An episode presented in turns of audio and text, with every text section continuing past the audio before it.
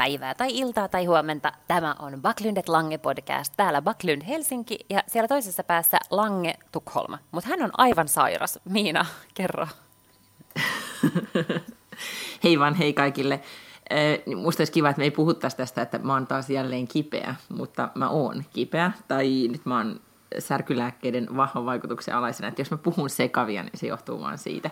Mutta mä en tajua, siis tämä kevät on ollut ihan killeri. Kuinka monta, monessa kertaa tämä nyt on, kun mä oon kipeä? Siis Kohta meillä alkaa tulla tällaisia niin huolestuneita kansalaiskirjeitä siitä, että mikä sun vastustuskykyä vaivaa. Ja sitten sulle aletaan myymään jotain vitamiineja.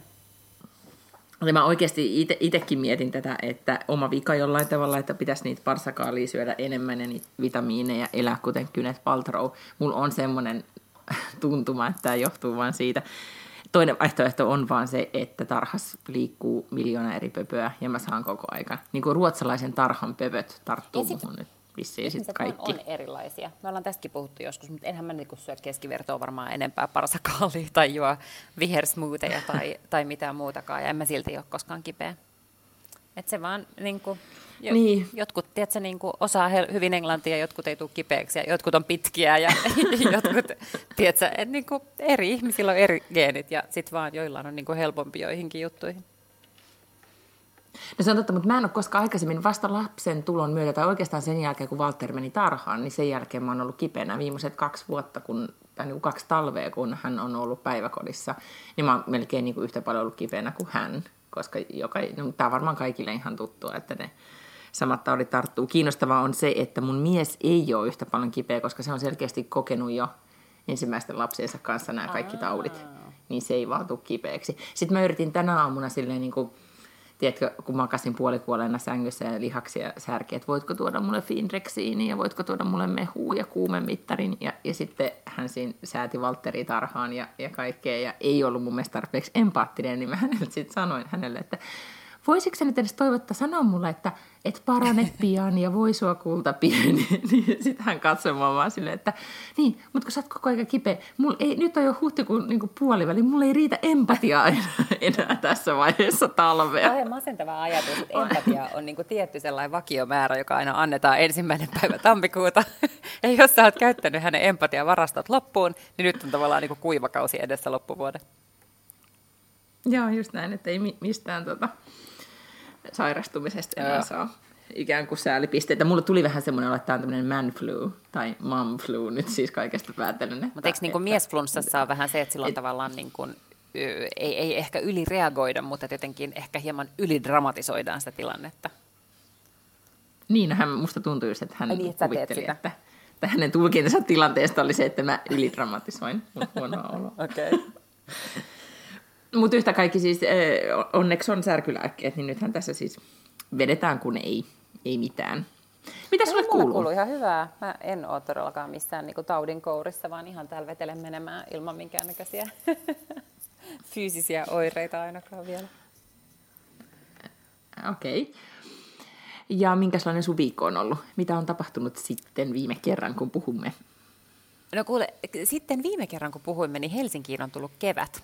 Mulla on vähän sellainen olo, että se tuli vähän niin kuin yön yli. Yhtäkkiä oli vaan niin kuin kaunis ilma ja kaikki lumet on sulanut ja sitten täällä on oikeasti niin kuin lämmin, että, että mä kävelen yleensä töihin ja huomasin, että vaikka ei ole enää se untuva takki päällä, vaan vaihdoin siis tämmöiseen, miksi sitä nyt sanoisi, välikausitakkiin, niin ihan sellaisella niin kuin jälkihikeä pukkaa siinä vaiheessa, kun tulee töihin. Niin se on Tukholmassa sama juttu, että täällä on 15 astetta nyt lämmintä ja ja, niin, mutta siellä sehän on Etelä-Eurooppa. Niin, niin mutta siis mä en tiedä puhuttiinko tästä viime viikolla, mutta, mutta siis mun lapsihan kulkee nyt siis tarhassa niin edelleen talvikengissä, koska niin tämä välikausivaatteiden ostaminen niin jotenkin unohtui taas ihan kokonaan, että pitää vaihtaa koko vaatekerta Joo. ja kevyemmät kengät ja niin edelleen, niin nyt, nyt se kulkee niin kumppareissa ja talvikengissä ja mä toivon, että jossain välissä mulla olisi aikaa mitata sen jalka ja ostaa taas lisää kenkiä. Mä olin, siis mä viime syksynä ostin, niin, tiedätkö, niin kuin Facebook-ryhmästä tämmöisiä käytettyjä kenkiä, niin kuin välikausikenkiä, mutta mä oon piilottanut ne jonnekin, mä etin niitä koko viikonlopun enkä löytänyt. Elikkä niin, niin ja se on mm. vähän semmoinen homma, että jos niitä syksyllä ostaa, niin ne voi saman tien keväällä heittää pois, koska siinä vaiheessa lapsen jalka on taas kasvanut. Eikö mä olin ostin niitä tai isompia. Mä ostin niitä isompia. Mm. Mutta muutenkin... Voi ei Miina, koska sä vielä kerroit tuossa niin pari viikkoa sitten, että sä oot saanut tällaisia kultatähtiä sieltä päiväkodin tädeltä siitä, että, että sun lapsi on ainoa, joka on aina niin kuin hyvin Joo, mutta kuulen ne niin, kultatähdet... Miten sä menetät sun aseman tässä rankingissa? Ei, siis mun kultatähdet on nyt rapissut ihan totaalisesti, koska meidän, koska meidän lapsi on alkanut purra muita lapsia. Tämä on oikeasti todella kauhea asia, joo. Ja siis, Miksi? No siis äh, nyt heidän analyysi ja myös meidän analyysi on se, että mm. koska hän on kielellisesti siis jäänyt niistä samanikäisistä jälkeen, koska tämä kaksikielisyys nyt vaan tekee sen, että häneltä, niin kuin, mm. hän kyllä ymmärtää, mutta hänen kykynsä ilmaista itseään on valitettavasti rajallinen.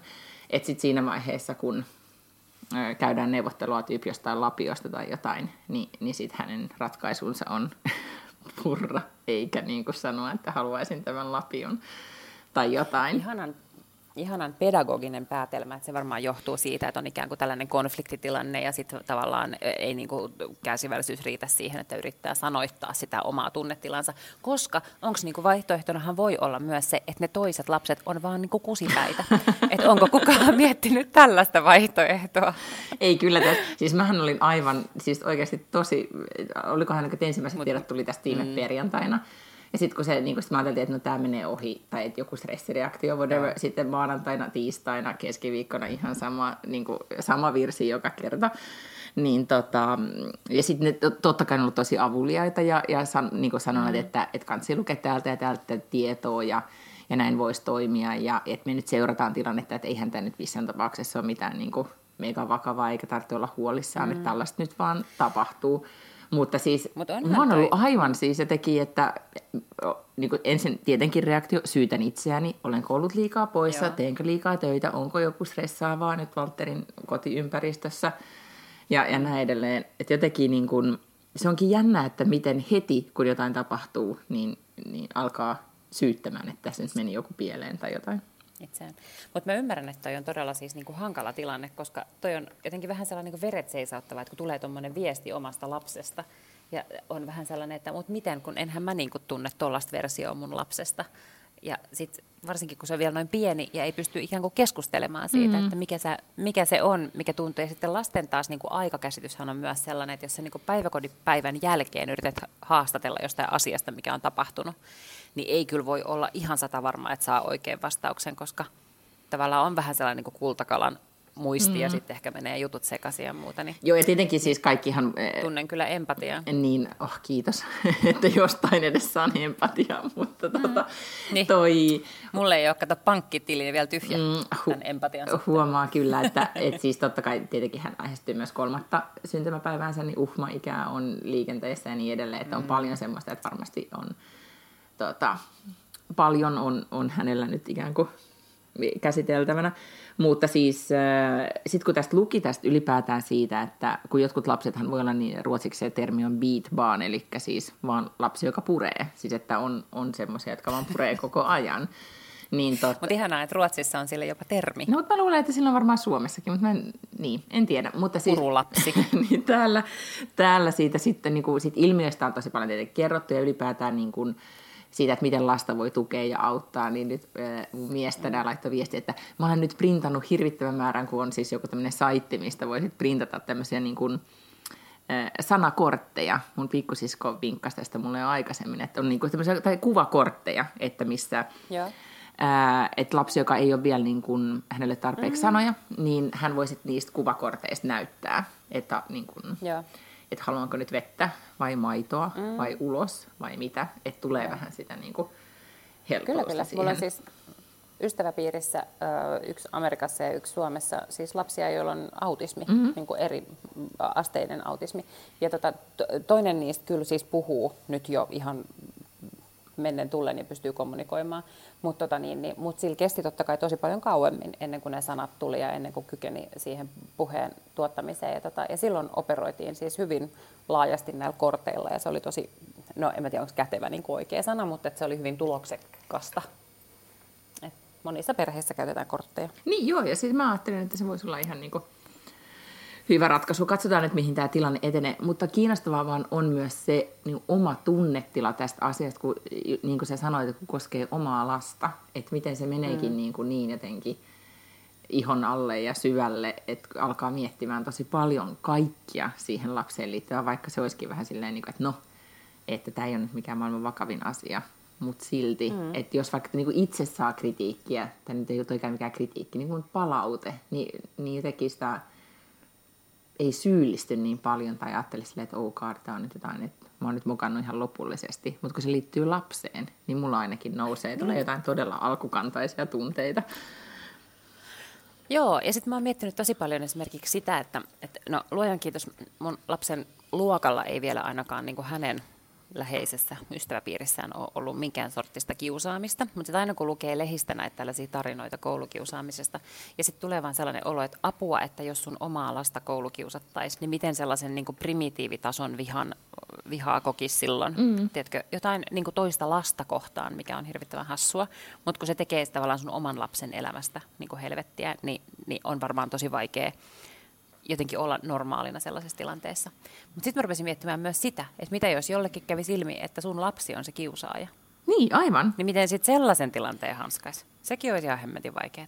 Niin, ja mä kyllä heti mietin nyt, että kun Valtterilla on yksi tosi hyvä kaveri, joka on ollut niin kuin alusta saakka, tai siis miten nyt voi alle kolme vuotta olla hyviä kavereita, mutta siis semmoinen poika, jonka mm, kanssa ne on ollut ihan, ne on ihan samanikäisiä ja ollut ihan samasta päivästä saakka, saakka samaan aikaan päiväkodissa ja sitten sillä on ihan tosi kivat vanhemmat ja joiden kanssa me ollaan paljon tekemisissä, niin sitten mä mietin heti, kun mä kuulin, että se oli nimenomaan tätä poikaa, sitten purru, mikä oli mun mielestä myös kauheata, mm. että, että just tätä, niin. tätä kivaa poikaa, ei sillä, että ketään muita kanssa edes purra, mutta tota, niin mä mietin heti, että soitaks mä nyt tälle äidille ja ja sitten sanoin, että niin. pahoittelen, mutta sitten mun mies sanoi, että, että tota, laittakaa sen ihan perspektiiviin, että well, että ei, tämä ei ole nyt vielä ihan sen tason asia, että tästä kannattaa mm.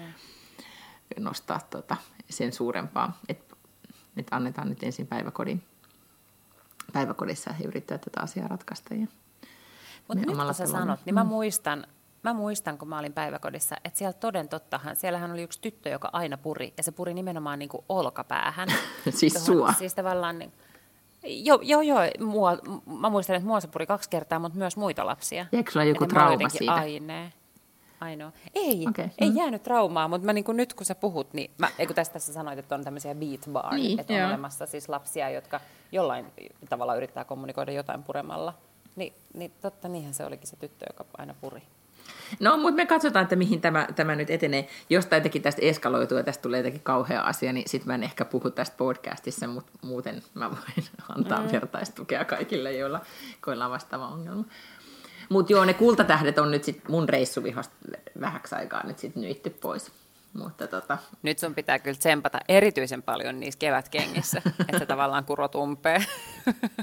Älä nyt asuta tän enempää paineita. Niin tiedätkö, moodi on tällä hetkellä vaan, että sä niin kuin vain selviyty, että yrittäisi nyt selviytyä tästä, tästä keväästä kaiken tämän jälkeen. Mutta tota, joo. Mm. Mm. Mulla on tällainen niin tietty pieni kodittomuusongelma edessä. Mä oon tässä nyt, kuten hyvin tiedät, niin asunut siis sijaisasunnossa sen takia, että meidän kotona on ollut vesivahinkoja ja, tota, ja siellä nyt korjataan sitä, mutta se itse asiassa niin meidän asunto ei ollut mitenkään kovin tuhoutunut, mutta koska siellä mennään tietysti niin, että ne kaikki kuivatetaan ensin ja sitten vasta tehdään se seuraava työvaihe, joka on se, että siellä ruvetaan niin kuin pykäämään takaisin, niin sitten siellä on yksi asunto, joka on ollut niin karmeen huonossa kunnossa, että sen kuivattamisessa on mennyt niin kuin ikuisuus. Mm-hmm. Nyt näyttää siltä, että me päästään takaisin kotiin vasta toukokuun lopussa. Ja, tota, ja sitten kuitenkin mun kotivakuutus maksaa ainoastaan niin kuin tietystä määrästä kuukausia tätä sijaisasumista. Mikä tarkoittaa, että, että me ollaan nyt niin kuin parin viikon päästä kodittomia mun lapsen kanssa. Ahaa, eli siis oliko teillä tämä nykyinen asunto sinne huhtikuun loppuun? Mm, joo, tai se on itse asiassa niin tämän viikon loppuun ja sitten mä maksan itse sitä pari viikkoa. Mm. Mutta sen jälkeen on äh, siis edessä muutto mun äidin luokse. Mä meinasin ehdottaa, että jos mä olisin sä, niin mä muuttaisin äidin luo. Mutta, Totta kai, niin, kyllä, joo. kyllä, joo. joo. Minkälaisia ajatuksia tämä herättää? Tämä herättää musta niin parhaimmillaan sellaisia, tiedätkö, Golden Girls-ajatuksia. et, et koska meillä on kyllä kaikilla, sekä mun tyttärellä että mulla ja mun äidillä hyvin samanlainen huumorintaju, ja meillä on kuitenkin hyvin niin sellainen jotenkin symbioottinen suhde niin kuin mulle ja mun äidille ja mulle ja mun tyttärellä, että me tavallaan niin kuin jo puolesta sanasta ikään kuin aistetaan toistemme ajatuksia ja näin. Et mä luulen, että tämä ei suinkaan ole sellainen, tiedätkö, että, että tosi monelle ihmisellehän se olisi niin kuin pahin asia, mitä heille voisi niin kuin ehdottaa, olisi se, että sun pitää muuttaa sun äidin luokse kuukaudeksi. Niin näin ei siis, ei siis suinkaan onneksi tässä tilanteessa ole. Mutta tota, niin, niin, mut voihan se niin jossain vaiheessa olla pikkasen ahasta. Ja sitten mulla alkaa olla oikeasti niin koti-ikävä. Mä ajattelin, että siis kauan tämä on jatkunut, puoli vuotta. Melkein niin, koko sen ajan kun me ollaan tehty podcastia, niin sä oot asunut evakossa. Melkein joo. joo. Mm, kyllä. Ja onko nyt toiveita, että tämä sitten kuitenkin rempa päättyy sinne ää, toukokuun loppuun? No, eihän se nyt niin loputtomastikaan myös voi jatkuu. se voi niin vaan jatkuu ja jatkuu ja jatkuu. Kyllä. Nyt mä aion muuttaa sinne toukokuun lopussa. Siis tämä on varmaan kuuntelijoille täysin epäkiinnostavaa. Mua kiinnostaa, että mikä voi olla niin iso niin vesivahinko, että siis joku kämppä menee ihan totaalisesti semmoiseen kuntoon, että sitä joudutaan kuukausitolkulla niin kuivattamaan. Mitä mä, on tapahtunut? Mä en, tiedä, mä en tiedä, mutta siellä oli siis joku sellainen asunto, mistä ei vaan se, että, että se ikään kuin paikka, se kohta, missä se putki oli vuotanut, niin kuin meillä se oli vain yksi seinä, joka sitten purettiin ja kuivatettiin, niin siellä oli siis koko olo, niin kuin siis tavallaan viereisen huoneen, eli olohuoneen lattia oli pitänyt purkaa kokonaisuudessaan ja kaikki keittiön kaapistot ja tällaiset, koska sitä vettä oli jotenkin siellä alla. Niin, eli siis putket on vaan vuotanut toisin sanoen. Niin, siellä on siis Joo. yksi putki, joka on vuotanut, mutta se on jotenkin vuotanut sit siellä niin sillä lailla, että, että se on niin kuin kokonaisuudessaan jotenkin ollut ihan remonttikunnossa. Toi on tavallaan just kun asuu ähm, omakotitalossa, niin semmoinen niin kuin kauhea ajatus koko aika, että mitä jos tapahtuisi joku tommonen, niin kuin, niin. että kun on, on itse vastu, vastuussa siitä, että yksikään putki ei mihinkään suuntaan vuoda tai tapahdu mitään muutakaan, niin mm. se on jotenkin aina, sitä huomaa, että et, et nyt ymmärtää, että miksi isä tai mä muistan mummolassa, niin ää, mummo ja pappa aina koputteli seiniä tai tiedätkö, niin kuin, niin kuin seurasi tosi mm. paljon sitä omaa taloaan, koska tajuu, että et ei auta herpaantua hetkeksikään, koska ei ole kukaan talkkari, joka tulisi katsomaan, että joo hyvältä no niin, näyttää. Aivan. Mm. Joo. Joo. Mutta sitten on ehkä vähän sellainen, että et vaikka ei, niinku, ei mulla nyt huolestuta ja tässä on tavallaan kaikki on niinku ihan ok ja näin, niin sitten mua kuitenkin vähän koko ajan ahistaa se, että mä asun niinku jossain muualla kuin mun kotona. Mulla ei ole kaikkia mun tavaroita. Mä en voi niinku esimerkiksi ostaa mitään, tai voin totta kai, mutta ei mitään järkeä ostaa mm-hmm. tavaroita, kun mä pääse sinne ja sitten odottaa se niin kuin kauhea siivoaminen, se kaikki pöly siellä, niin kuin siellä remppa-asunnossa ja, ja kaikki tämä tällainen. Ja sitten vielä, niin mun puhelin on ihan täynnä. Häh? Siis sun muisti meni täyteen. Kun, niin. iPhone, niin, Joo. kun se muisti menee täyteen, sehän on ihan sietämätöntä. Mistä sä rupeat niin kuin karsimaan sitä kamaa sieltä? Sun pitäisi niin kuin istua oikeasti puoli vuorokautta ja käydä läpi kaikki kuvat ja videot ja tehdä jotain niin kuin järjestelyä. Sun pitäisi ladata sieltä ne kuvat ja laittaa ne jonnekin ja sitten sä voisit tyhjentää sitä tilaa. Ja se on tota, itsestään niin kuin, äh, varmuuskopiot, puhelimen varmuuskopiot, mm. niiden tallentaminen iCloudiin, ylipäätään kuvien tallentaminen mm. iCloudiin, koko se maailma. Mua alkaa sattua mahaan, kun mä ajattelen sitä. Koska oikeasti se on jotenkin, niin kuin, mulla on vieläkin, mä en ole niin kuin, tarttunut siihen toimeen, että mä olisin selvittänyt, e, mulla on X määrä kuvia Walterin vauvavuodelta, jotka on kadonnut. Ja mä en edes halua ajatella, että missä ne on. Mun mies on yrittänyt sanoa mulle, että kyllä ne löytyy, että kyllä me ne jotenkin etsitään. Ja mä oon mm. vasta, että ne jossain pilvessä, mulla ei ole mitään käsitystä missä ja miten ja miten ne sinne mahtuu ja menikö ne nyt oikein ja niin edelleen. Niin tota, joo, mm. koko se maailma on tosi ärsyttävä. Jotenkin, kun mä kaivoin mun systerin synttärijuhlia varten vanhoja valokuvia laatikosta, niin mä ajattelin että oh ihanaa, että täällä mä tiedän, että täällä on mun nuoruus paketoituna näihin kuviin, että nämä, että nämä, on, niinku, nämä on olemassa, kun sitten kaikki on mm-hmm. vaan tuolla niinku, pilvessä ja mä ajattelin nyt ottaa se mun kesän projektiksi, että mä vaan tulostan järjettömän määrän erilaisia kuvakirjoja ja tiedätkö, Kyllä. koska jotenkin ajattelin, niin, en tiedä. Sitten mä myös, että tämä on tämmöinen niin kauhuskenaario-ajattelua, ei vaan, että putket vuotaa, mutta mä oon miettinyt myös sitä, että ajattelin, jos talo palaisi, koska mun mielestä se on niin kuin kamalaa, että ihmisillä niin kuin palaa niin. koko talo ja niiden omaisuus menee. Joo. Ja just se, että ne asiat, mitä sä et saa takaisin, on just valokuvat, mm. että ne palaa tai jotain. Niin. Mulla oli yhteen aikaan niin var, tämmöinen varmuuskopio-juttu niin meidän äh, siis kassakaapissa, siis semmoisessa paloturvallisessa kassakaapassa. Nyt se ei ole siellä, tuleekin mieleeni, ettei Joo. ole ihan vaan sen takia, että jos kaikki muu palaisi ympäriltä, niin se jäisi sinne talteen. Kassakaappi seisoisi vielä. mutta, tota, mutta se on ehkä tämmöinen niin nykyaikainen kamala ongelma, että A, mm. puhelin tulee täyteen. Joo. Plus, että siis ihan mahtavaa, me oltiin just mun äidin luona syömässä tuossa yksiltä ja kateltiin just kun Adde kysyi, tai siis tyttäreni kysyi, että voisiko voida katsoa vanhoja valokuvia, niin, tota, niin silloin ihan hirveät kasat sellaisia niin kuin laatikollinen täynnä vanhoja valokuvia, sitten niitä kateltiin, ja onhan se oikeasti tosi hauska katella niitä valokuvia. Et sellaista, et sen takia pitäisi oikeasti nähdä se vaiva, että just printtaisi tuollaisia kirjoja tai jotain edes niin ottaa sitten tulosteet niistä, niistä kaikista kuvista, koska ei niin kuin, meidän tai mun tyttären lapsuudesta, niin on jonkun verran, mä otin silloin yhden albumin tein joskus, kun se oli pieni, mutta, mutta nehän on kaikki jossain vaan koneella tai puhelimessa. Niin just lapsille se on kuulemma tosi tärkeää, että meidänkin Valtteri, joka rajallisesti puhuu, niin hän kuitenkin kaikki kuvat, mitä meillä on hänestä, niin hän osoittelee niitä ja sanoo, että där är jag, där är jag. että se on sille no niin. tärkeää, hyvä. että hän on niin kuin, eli, että hän... eli oikeasti se kuvajuttu voisi olla teille kyllä ihan hyvä se kuvakorttitapa. Joo. Joo, sitä kautta lapsi jotenkin selkeästi hahmottaa sitä, sitä maailmaansa ihan eri mm. tavalla. Plus, että omat mm. lapsuuden kuvat on oikeasti aika hilarious. Mulla on, mä löysin siis itsestäni kuvan, niin mä olin kuolla nauruun sille vauvakuvalle ja mä kysyin mua että kuka tämä oikein on. Ja sitten se oli, että no sä oot sinä. Mutta mä näytän, mä näytän siltä, että mä pelkään. Kai. Mä voidaan laittaa se meidän Instaan. siis anteeksi, miltä sä näytät, että sä pelkäät? Mä, nä- mä näytän siltä, että mä yritän, niin kuin, että mä oon just nähnyt jotain niin kuin maailman kauheinta, että mä olen aivan totaalisen kauhistunut. Se on hauska kuva. Joo. Koska on aina hauskaa, kun lapset kauhistuu, niin tietysti kun lapset pelkää, niin sehän on suuri ja sitten aihe. mä luin, että nykyään, tai nyt on tullut taas enempi sitä, että otetaan perhepotretteja, tai lapsista ainakin otetaan paljon kuvia, tai että mennään kuvaamoon ottamaan kuvia, mm. mutta, tota, mutta että just tämmöinen, että otettaisiin koko perheestä kuva, että monestihan me ajatellaan nykyisin, että että ennen ei niitä kuvia tule otettua niin paljon, että miksi näkisi sen mm. vaivan, että menisi jonnekin niin kuin studioon tai pyytäisi ammattivalokuvaa ja ottaa kuvan. Mutta sitten kun mä tätä aihetta nyt tästä pohdin yhtenä päivänä, niin, niin kun mä selasin niitä saitteja, jotka tarjoavat semmoisia palveluita, niin vitsit on tosi hienoja, kivoja kuvia, mistä saisi niin kuin niin. tosi semmoisia vähän niin kuin vanhanaikaisia perhepotretteja, mitä on aina kiva katella, kun, kun tota, ne on esillä siis seinillä tai jossain yksi valokuvaaja tekee yhden toimittajan kanssa sellaista näyttelyä.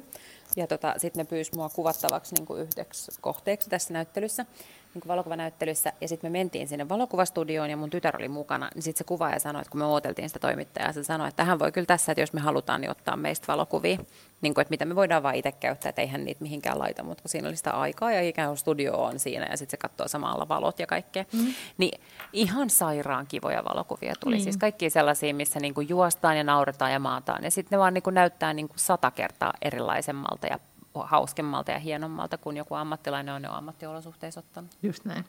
Eli nyt kaikki menee ottaa sitten kuvia. Ei ole pakko, mutta... No mutta siis, mut se on, mä luulen, että se olisi kyllä tosi niin kuin, kiva idea lähtökohtaisesti. Mm. Mäkin olen ajatellut, että sitten mä teen niistä jotain tauluja, kun me päästään ehkä joskus takaisin me omaan kotiin. Mulla on tämmöinen muisto, kun mä pakotin, ja tämä on nimenomaan, että mä pakotin mun miehen, silloin kun mä olin viimeisellä raskaana – että meistä otetaan niin kuin jotkut tämmöiset poseerauskuvat, että ihminen on raskaana, mikä niin kuin nyt jäl- jälkeenpäin ajateltuna ihan niin kuin ei kauhean hyvä idea. Mutta silloin se tuntui jotenkin tosi tärkeää ja oli valokuva, joka otti ne kuvat ja niin edelleen ja niin edelleen. Ja niistä tuli kyllä ihan hienoja kuvia, mutta sitten kun meillä oli, ää, mun bonuspoika otti meistä, vaan niin kun me oltiin kävelyllä, niin ja just silleen viimeisellä viikolla, ennen kuin mm. Walter syntyi, niin hän otti vaan tuossa niin merenrannassa pari kuvaa meistä. Ja ne on niin kuin paljon hienommat ja kivemmat kuvat, koska mm. molemmat on rentoutuneempia ja me nauretaan ja on niin kuin hyvä tunnelma, eikä semmoinen, etkö virallinen poseeraustunnelma. Että kyllä silläkin on sitten niin kuin just merkitystä, että jos se kuvaa ja saa kyllä, totta. molemmista parhaimman mm. esille, tai just, että, että, että juostaa tai tehdä jotain hauskaa lapsen kanssa niin sillä on merkitystä.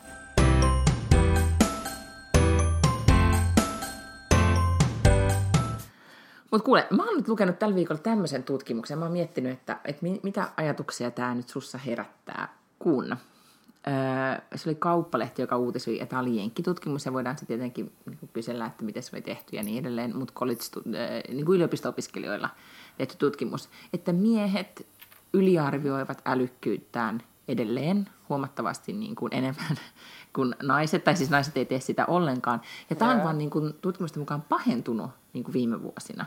Että se ei vaan niin kuin vähene tämä ää, miesten oman älykkyytensä yliarvioiminen ja että naiset ali, käytössä katsoen aliarvioi, vaan että se on, ilmiö on ollut siis, tai siis pahentunut.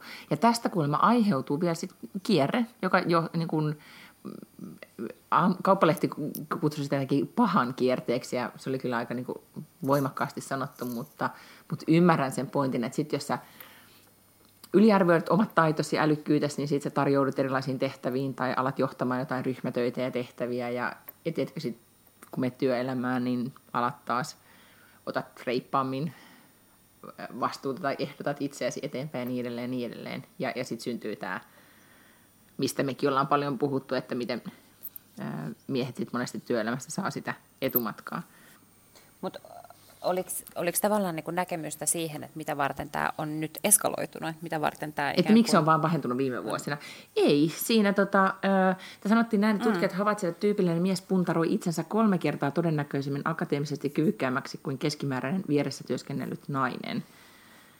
Niin tota, ei tässä otettu kantaa siihen, että miksi. Mutta olisiko sulla siihen joku selitys? Ei, ei selitystä mulla ei ole. Ja, tota, niin, ja tietysti osittain huonoa yliarvioida omaa älykkyyttään niin merkittävästi se saattaa johtaa siihen, että sä oot kohta sellaisessa tilanteessa, missä sä et vaan niin kykene ja sitten sä koet liikaa epäonnistumisia ja se lannistaa. Mutta mä sanoisin, että tietty sellainen niin omien kykyjen yliarvioiminen on todella, todella hyvä asia. Siis se on tosi tervettä ja sitten se, se antaa sellaista niin kuin oikein sorttista uhkarohkeutta omaan tekemiseen. Koska mä oon joskus väittänyt, niin kuin, että, että mulle on tavallaan kotoa annettu sellainen usko itseen, joka ei mm. oikeasti vastaa mun kykyjä. ja, se on, ja se on tavallaan niin kuin antanut mulle sen, sellaisen rohkeuden ja uskalluksen vaan tehdä juttuja, koska mulla ei ole niin kuin hetkeäkään käynyt mielessäkään, ettäkö mä en pystyisi mm. tai kykenisi tai, tai osaisi.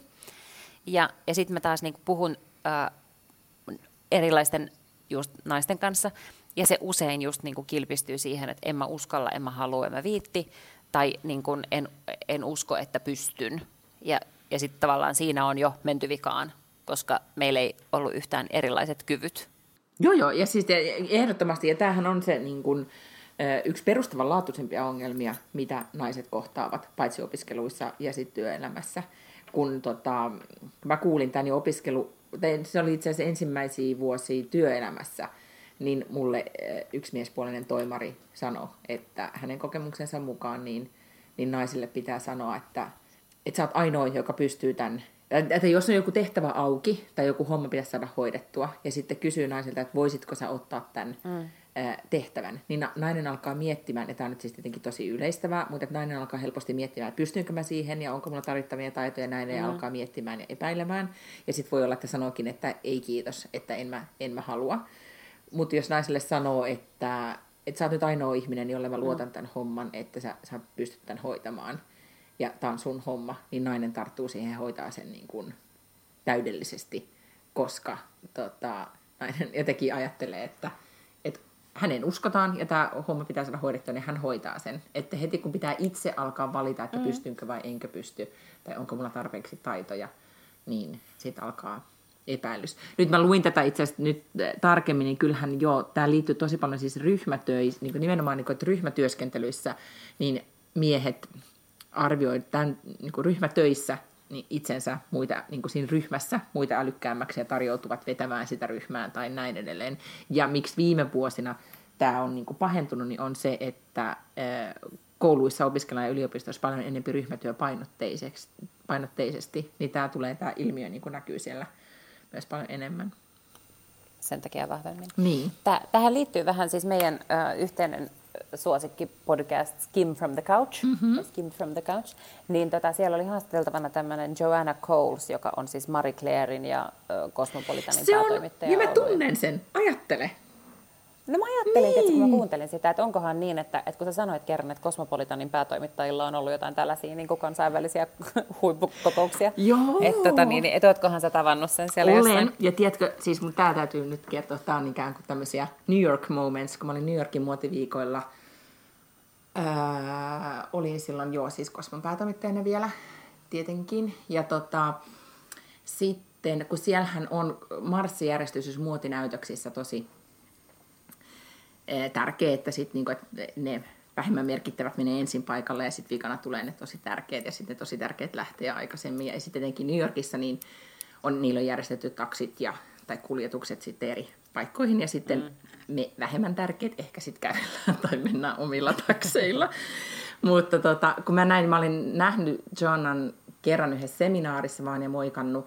Ja sitten mä näin hänet siinä niin kuin yhden muotinäytöksen, Tommi Hilfigerin näytöksen ulkopuolella. Ja sitten mä menin vaan sanoa silleen, että moi Joanna, että mitä kuuluu. Ja, ja tota, mm. sitten sanoin, että ah, hei, tosi mahtava nähdä, että, että, että mitä sulle kuuluu. Ja sitten sanoin, että tuu meidän kyydissä, että, että me mennään nyt sen seuraavaan muotinäytöspaikkaan. Ja sitten mä hyppäsin Hurstin johonkin mega-autoon sen kanssa takapenkille. Ja, ja tota, ja sitten ajeltiin seuraavaan näytöspaikkaan. Ja, ja siinä se on niin mahtava tyyppi. Sehän on britti ja, ja näin, mm-hmm, mutta se jotenkin niin kuin, se on mahtava, kuiva britti huumorintaju ja tosi, siis hän tekee töitä todellakin 24-7, mutta tota, mut, koko se taksimatka, mä muistan, kun hän tenttasi kaikkea mahdollista, että mitä mä oon nyt tehnyt, mitä mä oon tehdä seuraavaksi, mitä mieltä mä oon tästä, mitä mieltä mä oon tosta. Ja todellakin koko aika käytettiin niin kuin hyödyksi, eikä oltu vaan silleen, että hm, onpas tässä nyt ruuhkaa taksi on, niin kuin, tiedätkö, tai onpas tässä New Yorkissa ruuhkaa tai jotain. Että tajus, että vitsit, että, että tota,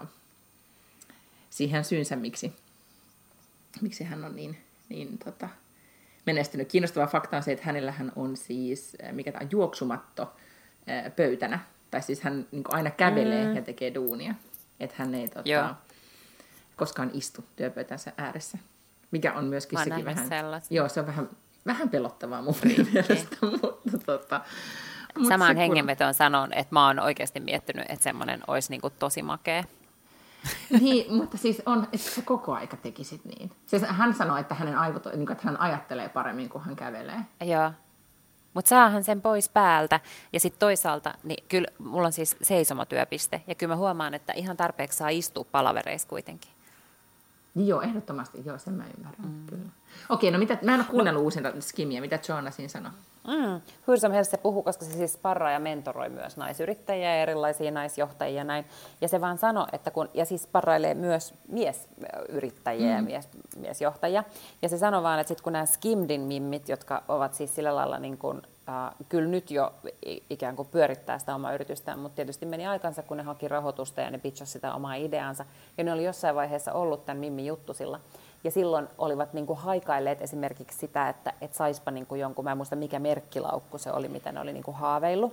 Mm-hmm. Niin sitten se sanoi vaan se Joanna, niin kuin, että tässä just näkee sen naisten ja miesten eron, että ei hänelle ikinä tule mikään miespuolinen niin kuin startup-yrityksen pitchaaja sanomaan, että hän haaveilee merkkilaukusta, että ne haaveilee niin kuin maailmanvallotuksesta ja siitä, että heidän yrityksestään tulee yksisarvinen tai että, että ne tekee sellaisen niin kuin megalomaanisen exitin muutaman vuoden päästä. Mm-hmm. Että ei, ei niin kuin, merkkilaukku, että dial it up, että ei tällaista, niin kuin, että et, et mukamas leikit, että niinku tavallaan ei se ole mikään palkinto, että sä saat merkkilaukun, niinku, että aim higher. Mm. Että naisten helmasynti on se, että me unelmoidaan liian pienesti.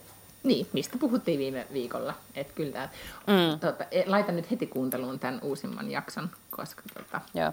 Ja tässä, mm. tässä on mun mielestä vähän samaa kuin tuossa niinku tutkimuksessa, että, että jos miehet yliarvioi älykkyyttä, niin totta kai se johtaa siihen, että sit myös niinku tavallaan ihan relevanttina unelmana voidaan nähdä joku maailmanvallatus tai joku tällainen. Ja, ja, ja sitten kun se on se unelma, niin totta kai silloin tehdään töitä si, sinne, niin kuin siihen suuntaan. Kun taas, jos se sun unelma on ikään kuin se merkkilaukku, niin sä sitten tavallaan teet töitä sen merkkilaukun suuntaan. Eteen. Niin, just näin. Niin, ja sitten se tavallaan on lyhyempi tie. Ja sitten mä kuuntelin jo yhtä podcastia viime viikolla, missä oli kaksi äh, ruotsalaista naisyrittäjää, jotka oli aloittanut yrityksen sille muutama vuosi sitten. Et niillä ei ollut kyllä oikein, niin kuin, niillä oli liikeidea, mutta niitä äh, oikeastaan ohjasi tosi paljon siinä heidän, niin kuin, äh, että minkä takia he sit halusivat toteuttaa tämän unelmansa, niin oli se, että ei niin, että ö, valtaamme bisneksen kokonaan tällä uudella liikeidealla Ruotsissa, vaan ajattelin, että olisi kiva, että voisi päättää omista työajoistaan ja että olisi semmoinen konttori, missä olisi puulattia ja siellä olisi kaunis sisustus ja voisi kävellä korkkarilla kopistellen sillä lattialla. eikä, eikä se varmaan, niin kuin, niillä oli niin kuin, varmaan kovempikin niin kuin ikään kuin ydin sillä asialla, mutta se oli yksi asia, joka heitä motivoi, kun he perusti perusti tämän yrityksen. Heillä oli myös mahtava idea tässä viime podcastissa. Mä mietin sitä, että se voisi ihan kyllä pölliä, koska he oli lukeneet, että mi- miten Oprah elää päivänsä. Niin kuin että, että, Niin. ja, ja sitten ne vertas, että okei, mitä Oprah tekee päivän aikana ja mitä ne itse tekee, että mitä eroja on ja voisiko Oprahilta jotain oppia. Ja se oli aivan, se oli aivan sairaan hauska, koska kukaan ei voi elää niin kuin Oprah. Ainakaan. mä voin niin- kuvitella. Joo. Mutta tota, joo. Mitä pitäisikö meidän kokeilla elää päivän niin kuin Gwyneth? Niin, ainakin sitä parsakaalin syöntiä voisi lisätä, koska sitten ei ehkä tulisi ollenkaan kipeäksi. Mm, eikö pitäisi nukkua se yhdeksän tuntia, remember? No viime yönä mä nukuin sen varmaan 12 tuntia. Mm. Tota. Joo, että siis semmoisia testejä voisi tehdä kynettinä, näin ja näin. Mä, mä oon alkanut nyt epäillä, että ei se kynet oikeasti elä niin, niin kuin parsakaalin täyteistä elämää sit kuitenkaan, koska tota, Siis ihanaa, ihanaa, jos joku sellainen kuva tulisi, missä se on niin kuin joku sellainen niin kuin Starbucksin lörökahvi ja sitten tupakka suussa. se on jotenkin ihastuttavan silleen palauttavaa. Mutta niin, mutta kyllähän varmaan, niin kuin, siis mä oon nyt tullut siihen tulokseen, että hän syö pizzaa ja juo viiniä. Ihan niin kuin. I hope Niin, so. täysillä. Mun mielestä kaikkien ihmisten pitää ainakin joskus syödä pizzaa ja juoda viiniä.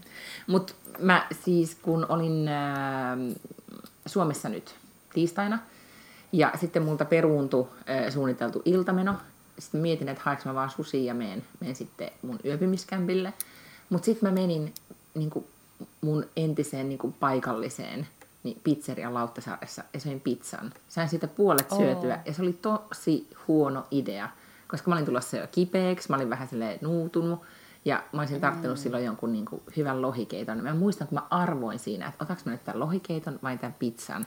Ja sitten se pizza veti niin kuin pidemmän korren ja se ei kyllä useinkaan ole se niin kuin oikeasti pidempi korsi ja hyvä vaihtoehto, valitettavasti. Se on kyllä totta. Mm. Joo.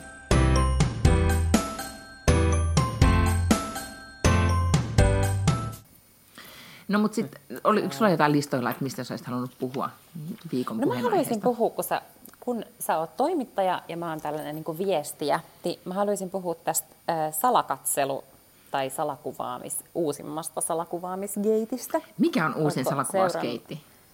Oletko seurannut uutisia? No, mä voin nyt varmaan puhua sen ihmisen nimelläkin, kun se oli kerta tänään Lööpissä. Mutta siis yksi Maikkarin ohjelmapomo on jäänyt kiinni siitä, että hän on ilmeisesti neljä eri, neljän eri kumppaninsa kanssa harrastamaansa seksiaktia kuvannut.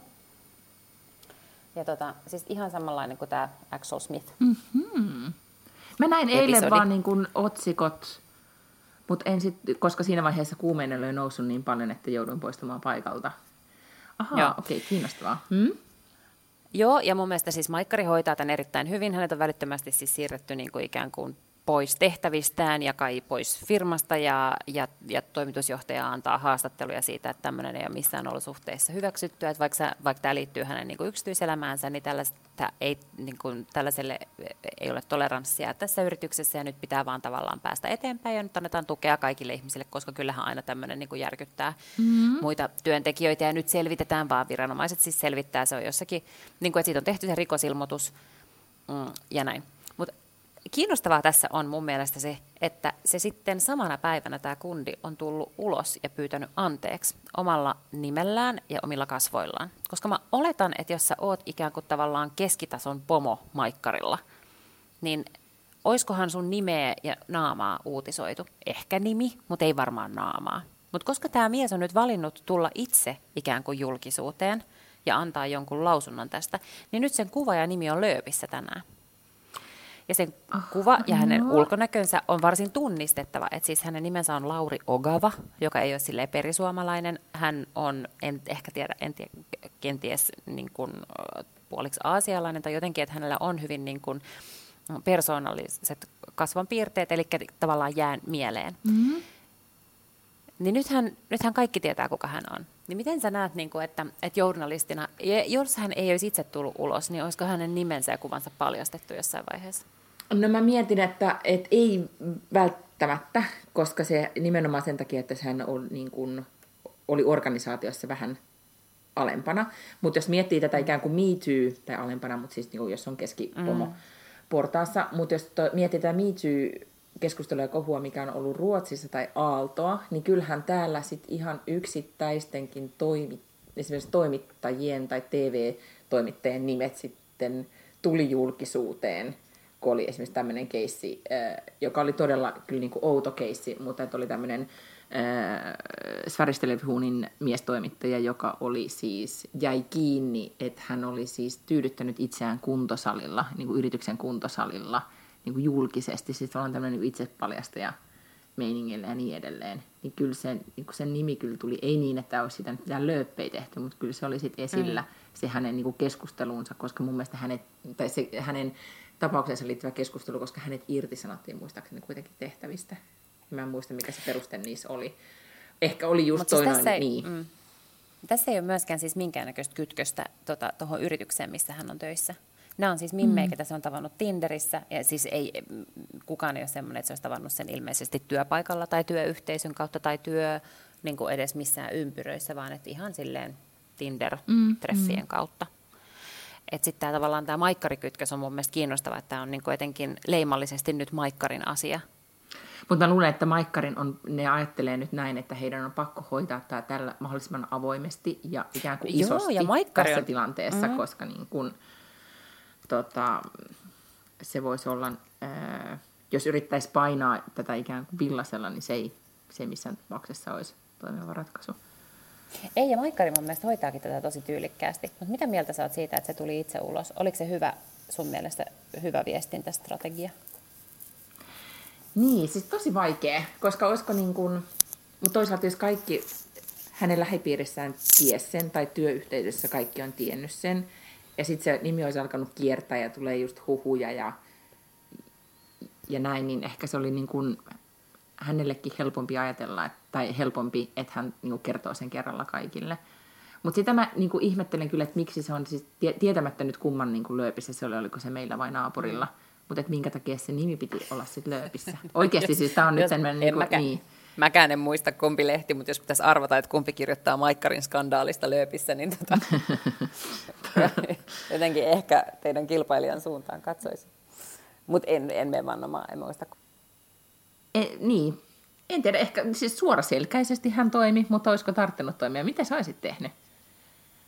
No kun mä, kun mä yritän miettiä, siis, siis jos mä olisin ikään kuin tavallaan viestintä, kriisiviestintäyrittäjä mm. vaikkapa, että millaisia neuvoja mä olisin antanut tällaiselle asiakkaalle, mutta kun tässä liikutaan nyt vähän sille, että hän on kuitenkin tavallaan yksityishenkilö. Et siis niin kuin, en mä tarkoita, että yksityishenkilö, siis jos ne sikailee, niin, niin sit, mutta että et eihän niin kuin, ö, tuomioistakaan siis uutisoida nimellä, ellei se ole ylittänyt jotain tiettyä määrää, eikö mm, niin? Joo, just näin että, että jos on rikosepäily ja sitten se kuitenkaan ei ole tunnettu ihminen, niin olisiko hän voinut selvitä tästä kuivin jaloin niin, että se ei olisi tullut esille, siis laajasti, totta kai ala olisi tiennyt ja ihmiset olisi tiennyt. Mutta mä ajattelen niin kuin tavallaan hänen oman henkilökohtaisen elämänsä kannalta, että, että tuskinpa se nyt niin kuin voi tonne takaisin mennä, ja eiköhän hänen, niin kuin, eikä tässä ole joku näköinen career transition varmaan edessä, voisin kuvitella niin sellainen olisi ollut ehkä helpompi tehdä, mikäli hän ei olisi niin kuin valtakunnan julkisuudessa tästä, tällaisesta niin. asiasta. Se on totta. Mutta olisiko tämä, niin kuin, jos miettii tätä louhimieskohua ja muuta, että mm. et se mindsetti on nyt niin kuin kriisiviestiöilläkin ehkä ennemmin se, että et tuu heti ulos, pyydä niin, anteeksi. Niin, että kirpasee ja, niin, nyt yhden vuorokauden. Just näin, mm. että tässä näin läpinäkyvässä ajassa, mitä me tällä hetkellä edetään, niin oikeasti se on sitten kuitenkin paras vaihtoehto, koska, mm. koska tota, tavallaan sellainen malli, että pelasta se, mikä on pelastettavissa, ei välttämättä, sen, siinä on niin kuin enempi riskejä kuin sitten siinä, että, että tulee suoraan ulos. Niin, voi olla. Ei, siis mulla ei ollut mitään niin kuin valmista näkemystä tästä ja siis mä tunnen tämän ihmisen ja olen tehnyt sen kanssa töitä, että siinä mielessä niin kuin, mua mm. vaan kiinnostaa tämä ikään kuin keissinä. Mutta joo, sitten täytyy kyllä vaan todeta, mä en tunne ihmistä ollenkaan, mutta, mutta oikeasti, että, että mikä ihmisiä vaivaa. Että ei näin. Mm. Ihan alun perinkin kannattaa jättää joo. tekemättä. Ei kun just näin, totta kai silloinhan sun ei tarvitse missään vaiheessa miettiä sitä kriisiviestintää, että älä tötöile tuohon malliin. Ei, jotenkin, ja, tota... ja kyllä mä jotenkin ajattelen tätä myös semmoisen, niin kuin, äh, tai kuka, kenen mielestä, tai miksi joku ajattelee, että hänellä on oikeus Jotenkin, niin kuin, kyllähän toi, toi on kuitenkin hyväksikäyttö ja toi on ää, Ihan siis, alentamista kyllä. tai alistamista ja kaikkea mahdollista. Että jotenkin niin kuin, on. En tiedä. On, on. Mm. Ja mä niin kuin, jokainen voi miettiä omalta kohdalta, että miltä se tuntuisi istua jossain niin poliisin kanssa katsomassa tällaisia videoita itsestä harrastamassa seksiä, missä ei niin kuin tiedä, että sellaista on kuvattu. Eikö just näin? Niin, tota, et, et se ei todellakaan tarkoita, että vaikka ainakin silloin Axel Smith vetosi siihen, että hän vaan niin kuin ihan jotenkin itteensä ja omia tarpeitansa varten, että ei tätä ole kukaan muu kattonut, niin kyllä sen katsoo. Sen katsoo silloin ne poliisit, sen katsoo tutkinnanjohtaja, sen katsoo niin kuin kaikki asianajajat ja näin, että, että ei se, mikä oli henkilökohtaista, niin ei ole sitten sen jälkeen enää henkilökohtaista. Ja jokaisella on oikeus niin, päättää, että tulenko mä nyt kuvatuksi vai en. Niin kyllähän Totta. siis kaikki tämmöinen mm. on ihan käsittämättä. Tämä ei nyt oikein... Joo, niin. ja sitten hän oli kuitenkin tehnyt sen niin kuin neljä kertaa neljän eri naisen kanssa. Että se ei ole ollut mikään sellainen, että kun nämä sitten aina sen jälkeen pyytää anteeksi ja ja pahoittelee ja voi ei ja on tosi pahoillani ja oikeasti my, jotenkin, my heart goes out to you victims. Mutta sä oot tehnyt sen neljä mm-hmm. kertaa. Mm-hmm. Ei niin, että sä teit sen kerran, koska se oli vähän jännää, ja vaan sä teit sen neljä kertaa, eli mikä on niin siis suunnitelmallista. Sehän vaatii siis logistisia järjestelyjä sun omassa kodissa, että sä mietit, mihin mä paan tämän kameran, miten mä suuntaan sen niin, että se näkee kaiken, miten mä saan sen päälle ilman, että tämä Mimmi huotaa. huomaa. Tämähän on siis valtavan laaja operaatio oikeasti. Mm, just näin. Että ei sellaisia tehdä silleen vahingossa ja oho, anteeksi, sori, mä oon tosi pahoillani. Ei todellakaan, ei. Ja, ja, se, ja sitten mm. tämä niin tullaan sitten siihen, että mitä se kertoo sitten ihmisestä ylipäätään. Niin. Joo. Tota, joo, kiinnostavaa. Mun täytyy nyt lukea tästä, kuten huomaat, mä oon nyt vähän niin kuin ei keskittynyt, koska mä vaan googletan tätä asiaa nyt koko aika, mun pitää lukea tästä keisistä enemmän.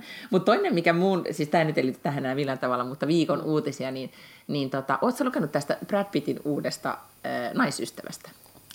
Aa, tämä arkkitehtuuriprofessori. Joo. Ja sitten eräs lehti, jonka nimeä nyt en aio mainita, niin otsikoi tämän niin kuin, suhteen näin, että Brad Pitt suhdehuhujen keskellä rakastuiko näyttelijä huippuyliopiston professorin kysymysmerkki Neri Oxman 42 on arvostettu kaunotar. Ja mä kyllä Joo. sanon, että mä... minkä ihmeen takia tämä pitää tämä kaunotar vielä saada joka ikiseen asiaan. Niin kuin, tai, mä kiinnitin huomioon tuohon samaan otsikkoon. Ja se on siis mun mielestä ihan sietämätöntä, että se on oikeasti siis proffa. Että ei proffaksi päästä silleen, että sä oot niinku kirjoittanut jonkun sille gradun. Et se on siis tehnyt vakavasti otettavaa tutkimusta. Se on siis tiedennainen. Niin, se on MIT-professori. Ja niin, silti ja MIT, sanotaan, MIT niin. ei ole edes siis, niin kuin, että jos sä oot Helsingin yliopistolla, niin sekin on jo ihan respectable, mutta MIT on siis niin kuin universumin top vitosessa yliopistoissa. Just näin. Ja sit... Sinne ei mitään sellaista niin random hiihtäjä niin palvelumuotoilijaa oteta. ei, eikä millään pahalla palvelumuotoilijoita kohtaan. Ei. Mutta siis, ja joo, siis tämä jotenkin, niin kuin, että miten meidän on aivan selkärankaan juurtunut se, ja nyt mä sanon me sen takia, että mä puhun mediasta, että jo, jollain mm-hmm. tavalla se naisen ulkonäkö pitää saada johonkin otsik, niin kuin jollain tavalla niin kuin kuitenkin yhdistettyä siihen, että nainen ei ole mitään, ellei sitä jollain tavalla arvioida niin kuin ulkonäön kautta. Että minkä takia Brad Pitt ei vaan olisi tämän MIT-professorin kanssa. Mm. Niin, just niin. En tiedä. Siis tää oli Sitten joten... herää kysymys, niin. että miksi joku MITin professori haluaa olla Brad Pittin kanssa. Mutta samahan se on se äh, Amal, tämä huippujuristi, että miksi se haluaa olla George mm-hmm. Clooneyn kanssa. Mutta I don't know. Niin, mutta niin. George, Clooney, mut George Clooneyhan on kuitenkin ihan siis sillä lailla puhtoinen ja sillä hän on niinku sehän on äh, komea ja lahjakas ja kaikkea tällaista, mutta Brad Pittillä on sellainen niin kuin äärimmäisen sekava henkilökohtainen elämä ja siljardi avioero ja lapsia pilvin pimein niin kuin sieltä ja täältä. Ja sitten vissiin niin kuin päihdeongelma. No, mutta jos se Brad Pitt on nyt kunnostautunut, kuten ehkä sitten vähän pystyi siitä Vanity Fairin kuuluisesta artikkelista päättelemään, ei mm-hmm. oliko se edes Vanity Fair, mä en muista. Mutta Joo, tota, ja sitten ehkä hän on niin kuin, hän on siis kiinnostunut arkkitehtuurista, että ehkä hän tuntee, tästä, niin kuin, tuntee tätä alaa niin paljon, että hänen kanssaan voi päivällisellä about kohtuullisesti aiheesta keskustella. Tämä kohta nyt vaan tässä nyt pisti silmään. Mediakriittinen osa jakso päättyy tähän tässä podcastissa. Vai tuliko sinulle jotain Ei. mediakriittisiä kommentointeja? No, tuli, että mieti, jos Brad Pitt olisikin haksahtanut sellaiseen niin kuin että se ei olisikaan ollut tosi nätti. Siis mä ymmärrän, että sellaista tilannetta voi olla vaikea kuvitella. Mutta mitä jos se olisikin ollut, että se on MITin proffa ja se on niinku ihan superälykäs ja tosi jotenkin jännittävä ja, ja karismaattinen tyyppi, mutta sitten se olisikin ruma tai ei olisi jotenkin niin konventionaalisesti kaunis, niin olisikohan se otsikoitu silloin jotenkin, että rumilusprofessorin kanssa? Niin, vaikea sanoa. Varmaankin. Koska niin, kuin, niin tai kamalaa Mutta siihen olisi niin, silloinkin, niin. siihen olisi silloinkin kiinnitetty huomioon, kun mä en muista mikä äh, lehti teki jostain tällaisesta Insta, Mimmistä, mä en muista mikä se oli, mutta se oli joku siis, onkohan se plus-malli, tai jotenkin joku tämmöinen Instagram-tyyppi, niin seurustelee, on siis itse selkeästi mun mielestä siis ihan normaali nättityttö, mutta et selkeästi jotenkin Instagramin Joo, nyt mä tiedän, mitä se tarkoitat. liian suuri. Joo. Mm. Ja sitten tätä, ja sit, äh, sillä on semmoinen niin six-pack-mies, eli sillä on tosi komea aviomies.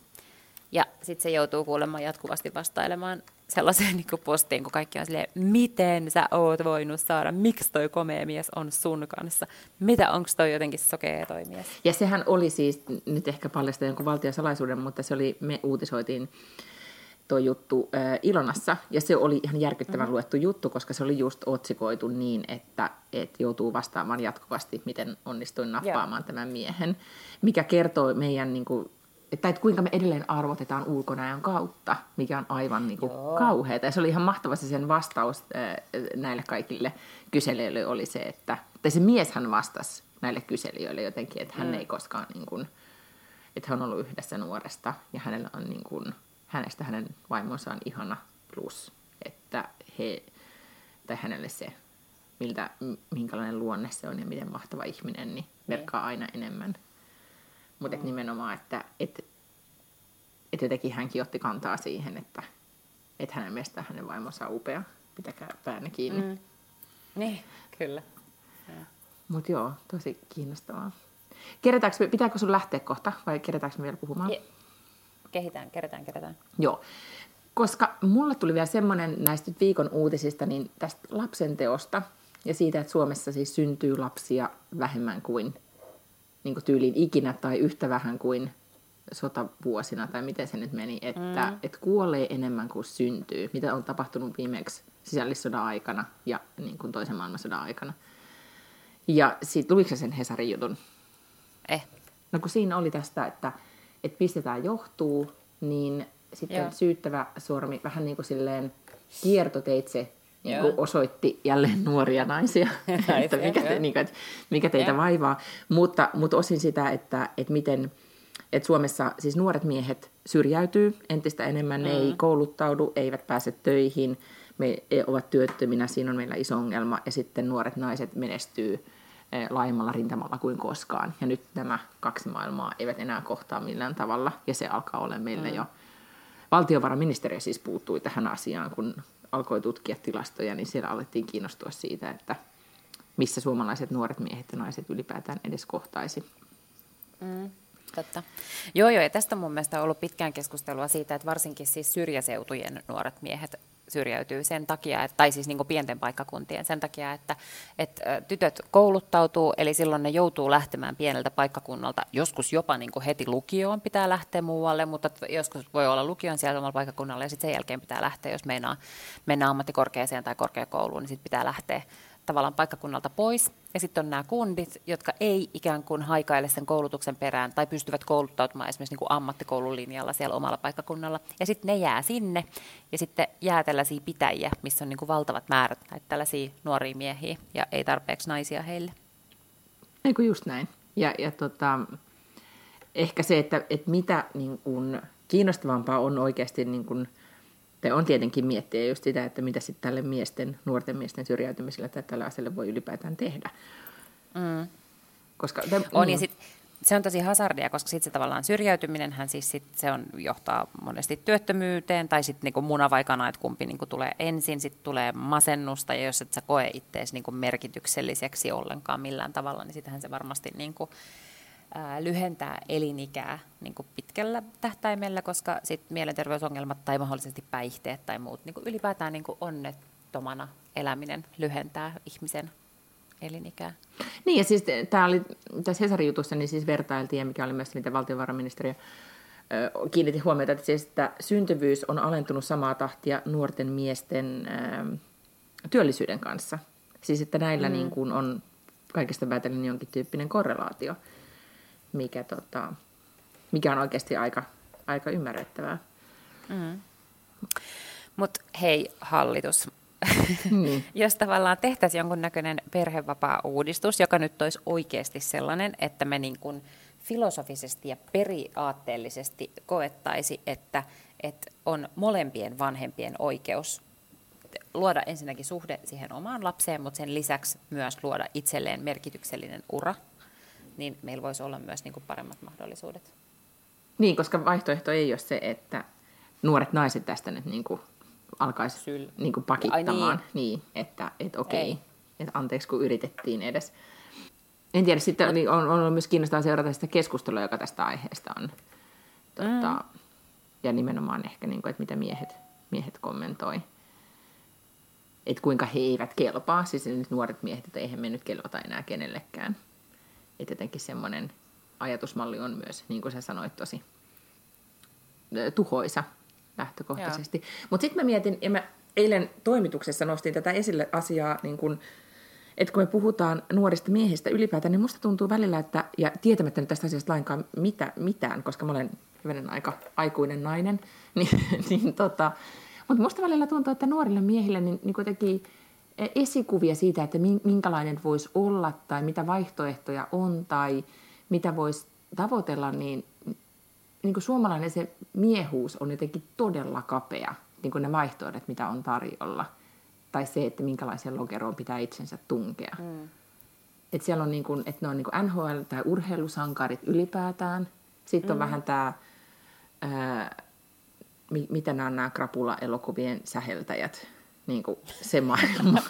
niin kuin, Joo, Sami Hedberg ja Ajo Linnanmaa ja Aku Hirviniemi. Eikö niin? Niin vähän se niin kuin säheltäjien, tai niin kuin, että he ovat e, niin tämmöinen niin sankarillisuus, jossa sitten niin dokataan. Mä eilen olin juna, junassa, istuin matkalla lentokentälle ja kuuntelin semmoisia parikymppisiä kundeja, jotka, joista yksi oli joutunut alkoholin takia sairaalaan edellisenä viikonloppuna. Ja sanoi, että no joo, no nyt tässä täytyy vähän niin kuin alkaa katsoa, että kyllähän se säikäyttää, että nyt pitää vähän katsoa sitten, että kuinka paljon, kuinka paljon nyt viittii enää dokaa.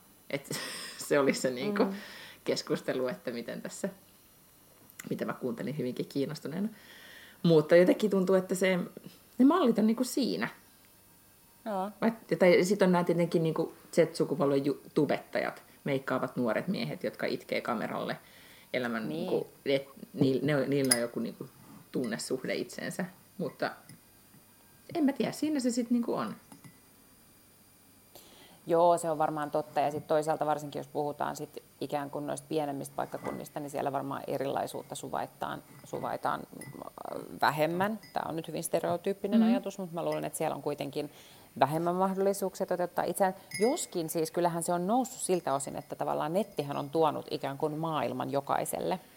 Et silloin kun niin kuin 10 tai 20 vuotta sitten, jos sä oot niin kuin tuntenut jotenkin sielullisesti, että sä oletkin gootti tai tiedätkö, jotain muuta tällaista niin kuin erikoista alakulttuuria edustava tyyppi, niin eihän sulla ole ollut minkäännäköisiä mahdollisuuksia, tai, tai siis seksuaalivähemmistö myöskään, mm. niin eihän sulla ole ollut mitään niin kuin mahdollisuuksia verkostoitua samankaltaisten ihmisten kanssa tai ei saada sellaisia niin kuin vilauksia sinne siihen maailmaan, mitä se voisi olla jossain muualla.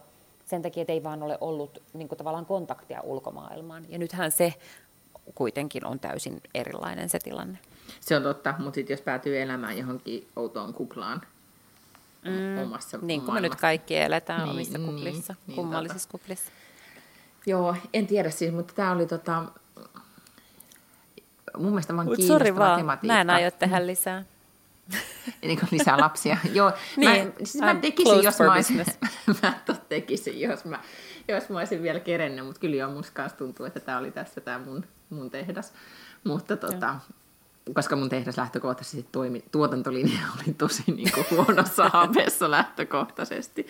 Mutta mut joo, olisi olis ollut kiva tehdä enemmän, mutta tota, hmm. mut tavallaan me, mut mä ymmärrän myös sitä, että oikeasti, että jos haluaa tehdä et ymmärrän tosi hyvin näitä nuoria naisia, että he alkaa miettiä, että et niinku, kenen kanssa mä ylipäätään teen mm. lapsia, kuinka monta lasta mä haluan ja niin edelleen. Et, et täällä Ruotsissa huomaa sen, että mikä on tosi iso ero Suomen ja Ruotsin välillä, että täällä niin kuin hyvinvoivat perheet, tai jotenkin se malli niin kuin julkisperheissä ja muutenkin on, on se, että, että tehdään mahdollisimman paljon lapsia, että kolme lasta on semmoinen niin kuin, jotenkin normi, että, että mitä enempi, tai se, että lasten lukumäärä on myös kertoo siitä, että miten hyvin sulla menee, että sulla on varaa tehdä Aa. enemmän lapsia.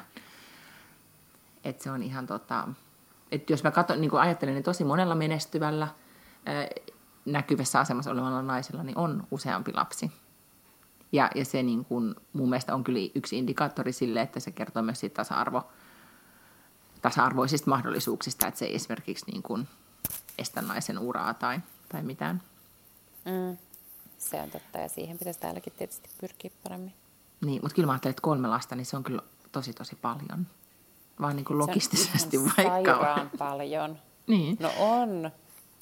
Mä mietin olisi... tänäänkin tätä päivää, kun yhtäkkiä jumppatreenit peruttiin, niin koko logistiikka menee aivan sekaisin. Sitten pitää jotenkin niin kuin hakea lapsi koulusta ja tuoda työpaikalle, ja sitten mun äiti tulee jostain ja hakee sen täältä työpaikalta, jotta niin kuin asiat vaan rullaa, ja sitten se on niin kaiken näköistä tällaista.